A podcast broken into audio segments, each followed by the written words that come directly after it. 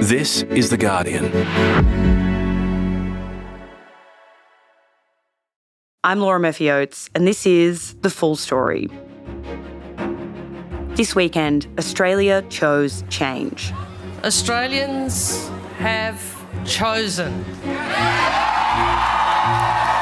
Australians have chosen and they have chosen change. Australians have chosen and they have chosen hope. The Australian people have voted for change. Anthony Albanese will be the next Prime Minister of Australia after almost a decade in opposition. And I want to say thank you for placing your faith in me. Reflecting on the results, Scott Morrison said he accepted the burden of responsibility of the loss, but also pointed to the time of great upheaval over the past few years. I think all Australians have felt that deeply. And we've seen in our own politics a great deal of disruption as the way people have voted today, with major parties having one of the lowest primary votes that we've ever seen. That says a lot, I think, about the upheaval that is taking place in our nation. And I think it is important for our nation to heal and to move forward. The major parties recorded their lowest primary vote in the modern era, while the Teal Independents and the Greens gained ground. Our climate has changed.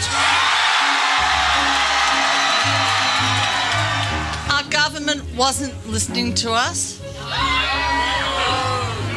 so we've changed the government. Today, what this election means for the future of the major parties. It's Monday, the 23rd of May.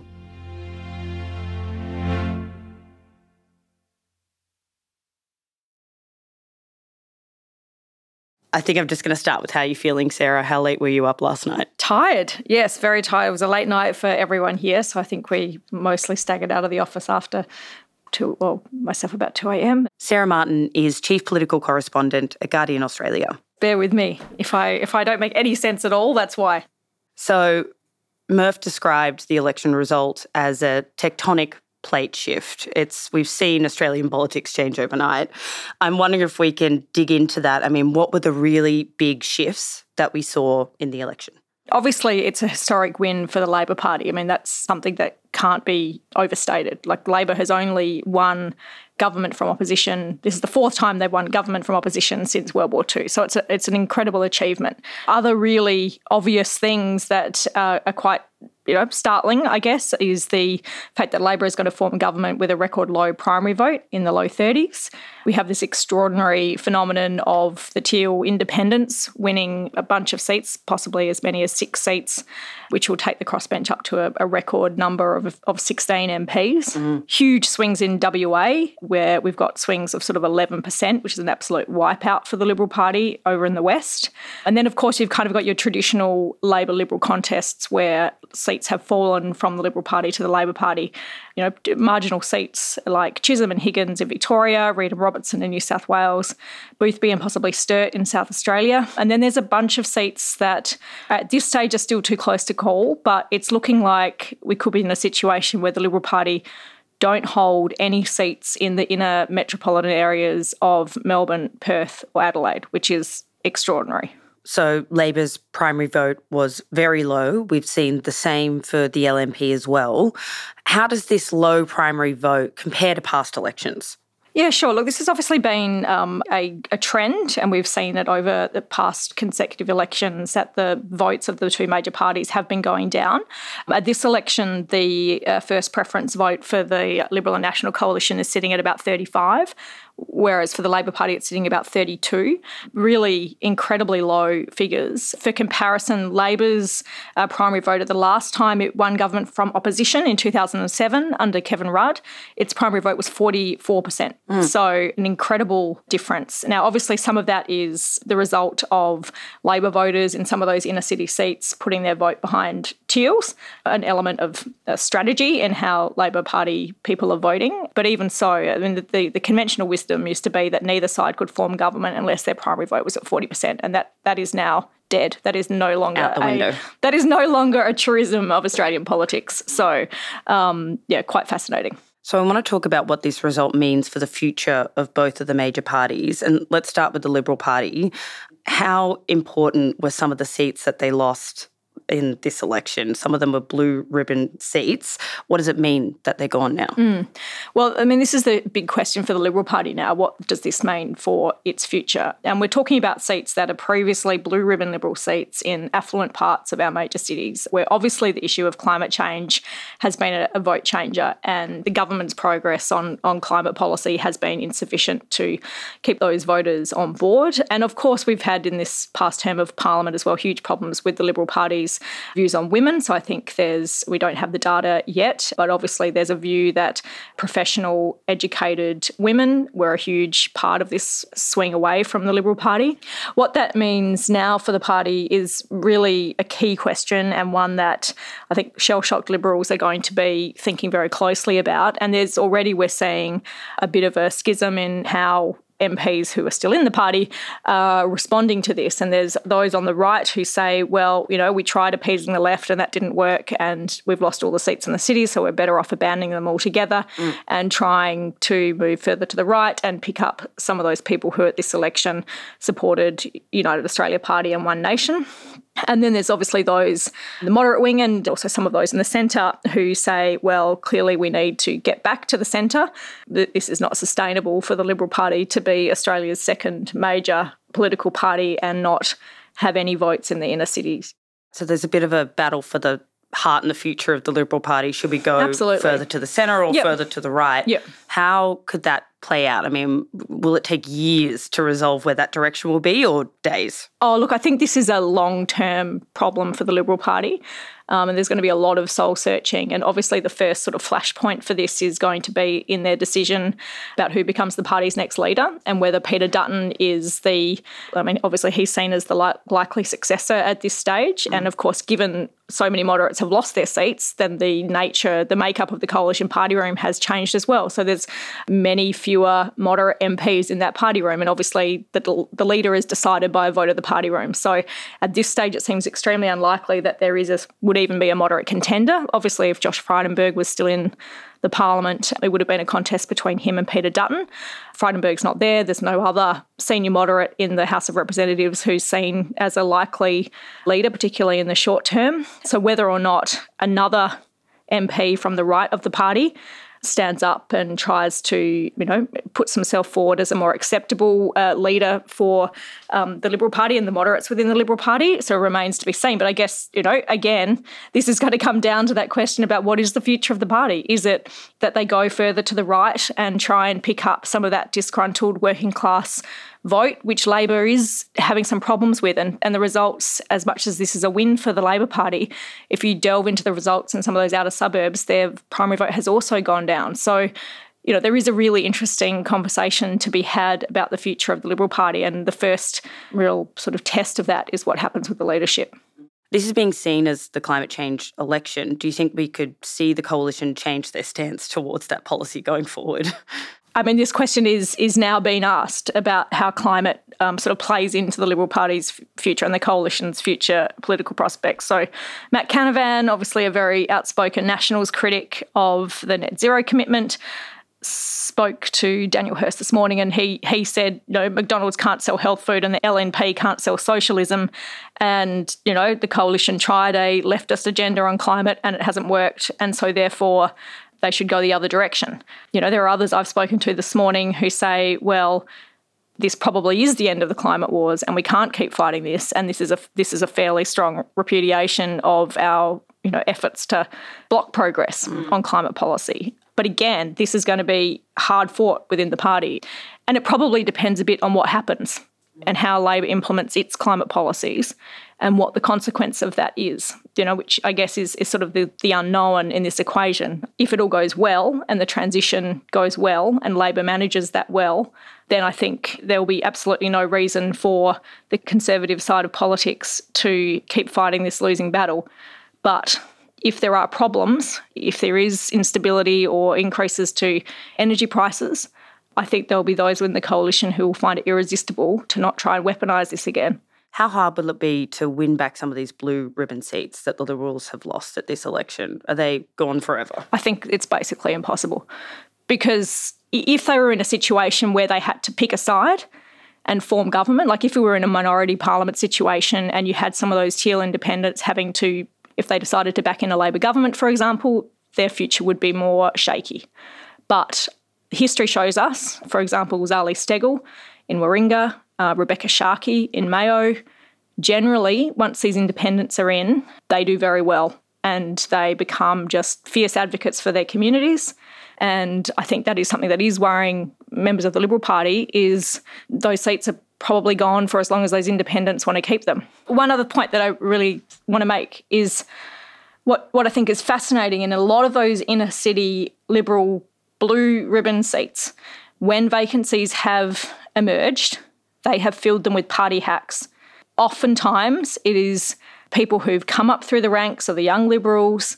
They've done their time, they've worked for ministers, you know, they have taken those seats for granted. So I think there are some real lessons here at a sort of structural level about how, you know, the Liberal Party needs to improve its representation in the parliament. Mm. Do you think a different candidate in some of these Liberal seats might have yielded a different result, especially if that candidate was a woman, as all of the successful teal independents are? I mean, one thing that strikes me is that, you know, people like Kate Chaney and Allegra Spender probably should be in the Liberal Party. You know, Allegra Spender comes from, you know, blue a blood. Liberal family. Liberal family. Kate Chaney, you know, again, the Chaney name is has got a very strong association with the Liberal Party going back decades. So I guess one of the questions I have is where and when did the Liberal Party fail to to speak to people like this? When at what point did they lose these, you know, these women who don't find resonance with the Labor Party?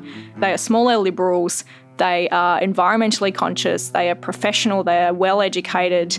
You know, it's an extraordinary movement. Now, you know, the Liberal Party has somewhere along the way lost those people and is not has not been speaking to those people or listening to those people. Uh, you know, we've seen the Morrison government really it's like the women haven't existed. They've been speaking to tradies, they've been speaking to blokes, they've been like narrowcasting to men. You know, women aren't stupid. They have clearly noticed that they have been left out of that conversation. You know, the fact that in the last parliament, 20% of the, the coalition's lower house MPs were women. I mean, that's an appalling, abysmal result for one of Australia's major political parties. And it's like they thought that would just slide under the radar. But you know, obviously it hasn't. Next, what this result means for the direction of the Labor government.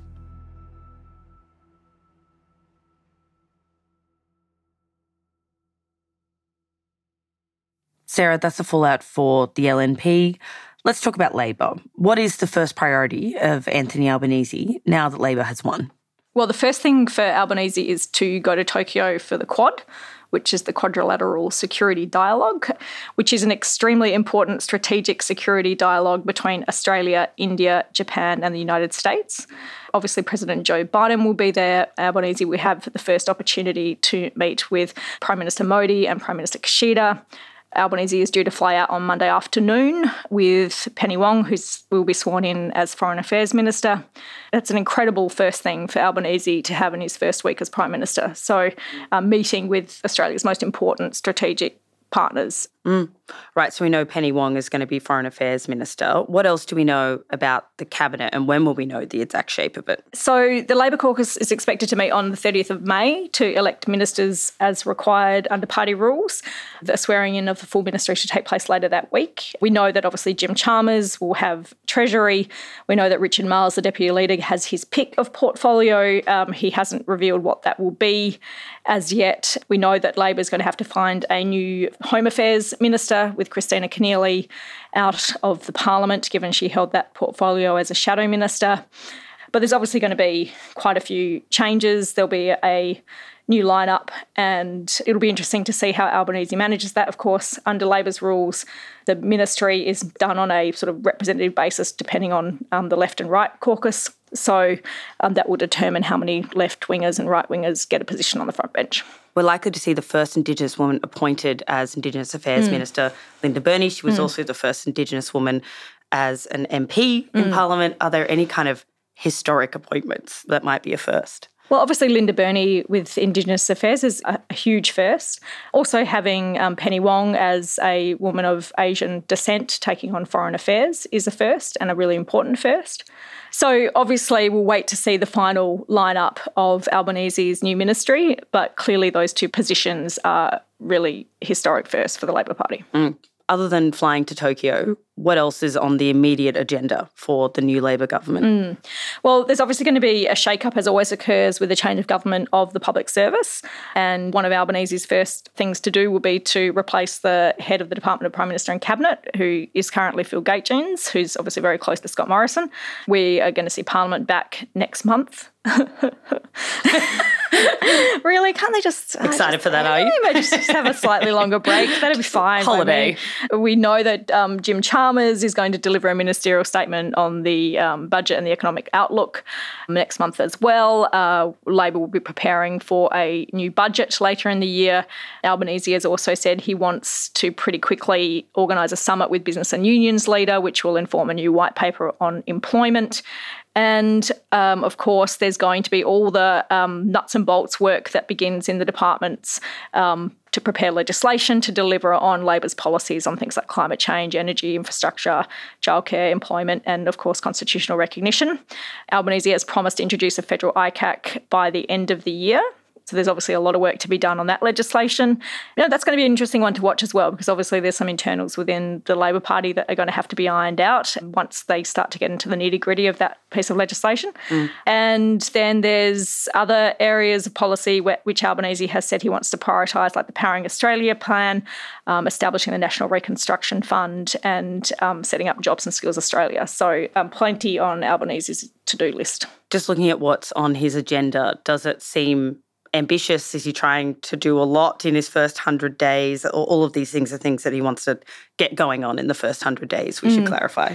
I don't think it's sort of Rudd esque level of ambition, which I'm sure people remember after the 2007 election. We had like summits in Canberra and. Um, Loved a summit. it was, um, you know, it was, it was a pretty wild time. So I think there's plenty for Labor to get stuck into. You know, it's going to be a busy parliamentary year. So, Sarah, at the time of recording, which is Sunday afternoon, it is unclear whether Labor will form a majority government or if they will have to form minority government with the support of the crossbench. But in either scenario, we're looking at a big crossbench full of climate focused independents and Greens. What power could they exert on Labor and the direction of the next government? Yeah, it's a really interesting question because obviously Labor toned down their climate policy ahead of this election compared to 2019. If we have a crossbench with more Greens and climate focused independents, but Labor has a majority government, then it's it's unlikely, I think, that Labor is going to change its policy immediately, at least, because there's not going to be any sort of immediate pressure on Labor to do so. And you know, Labor still has has to keep an eye on some of those seats like the Hunter some of the seats that they're still hopeful of winning in the future in Queensland, seats in the Northern Territory. They need to make sure they sort of keep everyone happy. I think the, the squeeze for Labor probably comes more in the Senate if we do get a progressive leaning Senate and a, a Senate um, that has potentially um, the Greens and David Pocock holding the balance of power, then that becomes really interesting if for Labor to get its policies through the Senate, um, does it need to toughen up its climate measures to win support? That's going to be the real test, I think. Mm, they've kind of backed themselves in a corner on some of the key policies. They ruled out raising job seeker or changing their climate targets. Can they move here? Do they have much room to move on those key policies? Yeah, and maybe they will look at this result and think, okay, well, this is a huge vindication of people wanting more action on climate change. We can afford to be more ambitious in the medium term. And maybe they are prepared to take that risk, particularly if they end up with a slightly stronger majority. And if the Liberals are in complete disarray, then they may feel that they can take bolder action in that space there are a number of things where Labor has sort of indicated, you know, they've sort of been waiting to get into government before they look at things like JobSeeker. They've, you know, obviously indicated they're prepared to sit down with the states to talk about hospital funding, particularly depending on the final result and how much authority Albanese can can take from that. Then you can expect certainly um, internally he will face calls to do a lot more that might be what we're talking about in a year's time is how those internals are being managed. The tensions in the Labor Party between the left and the right have not disappeared just because Albanese has pulled off this victory. So I think that's going to be really quite fascinating. And obviously, Albanese comes from the socialist left faction. And obviously, Jim Chalmers, who holds the Treasury portfolio, is from the right. So it's going to be really interesting. Like, if there's a huge amount of pressure on Albanese to do more on wages, to do more on job seeker, to do more on climate, to do more on, you know, a bunch of policy areas health funding and so on in an economy where we've got huge inflationary pressures. We're going to see interest rates go up over the next year. It's going to be a really difficult time to govern, I think. So it's going to be quite interesting to see how Albanese manages all of that. As you mentioned, the primary vote of the major parties has been falling for quite a while.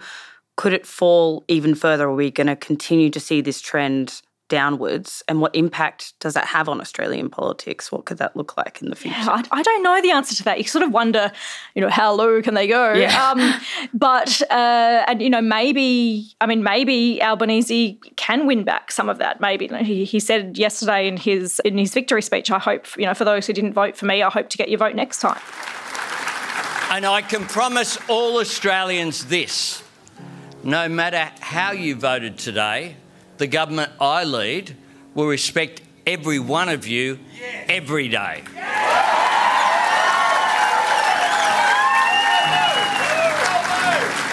And I'll seek to get your vote next time. Maybe he will be able to bring some more people back to the Labor fold. In terms of what it means for Australian politics, I mean, these are these are these are the big questions. And, and you know, I, I guess given we have seen this sort of weird realignment with this election result, and we are seeing this real division in the regions and the cities and an education divide, sort of how that shakes out in terms of the future direction for each party is is really interesting. And you know, no doubt both sides will be sort of going over the entrails of this election result to work out you know what lessons there are for them. It's sort of the continuation of a of a long term trend that we're seeing, and you know maybe in 50 years' time we'll look back at, at this as sort of a pivotal moment in Australian political history in terms of the fragmentation and realignment of Australian politics. Okay, Sarah, thank you so much. Thanks, Laura. I hope you get some sleep. Nap time. That was Sarah Martin, Chief Political Correspondent at Guardian Australia. With postal votes still rolling in and seats still to be called, you can find the latest on the election at theguardian.com, plus coverage of everything discussed in this episode. I do recommend checking out Sarah's wrap of the results, in particular titled Australian Election 2022 Anthony Albanese humbled to be next PM as voters abandon coalition. Also, Katharine Murphy's analysis about what this result means for the Liberals is well worth a read. We've put some links to those pieces and more on the full story page. This episode was produced by Ellen Leabeater and Miles Herbert. Sound design and mixing by Daniel Simo. The executive producers of Full Story are Miles Martignoni, Gabrielle Jackson, and me, Laura Murphy Oates. I just want to say a big thanks to Jane Lee, who's been hosting our daily election update campaign catch up for the past six weeks and did a really incredible job.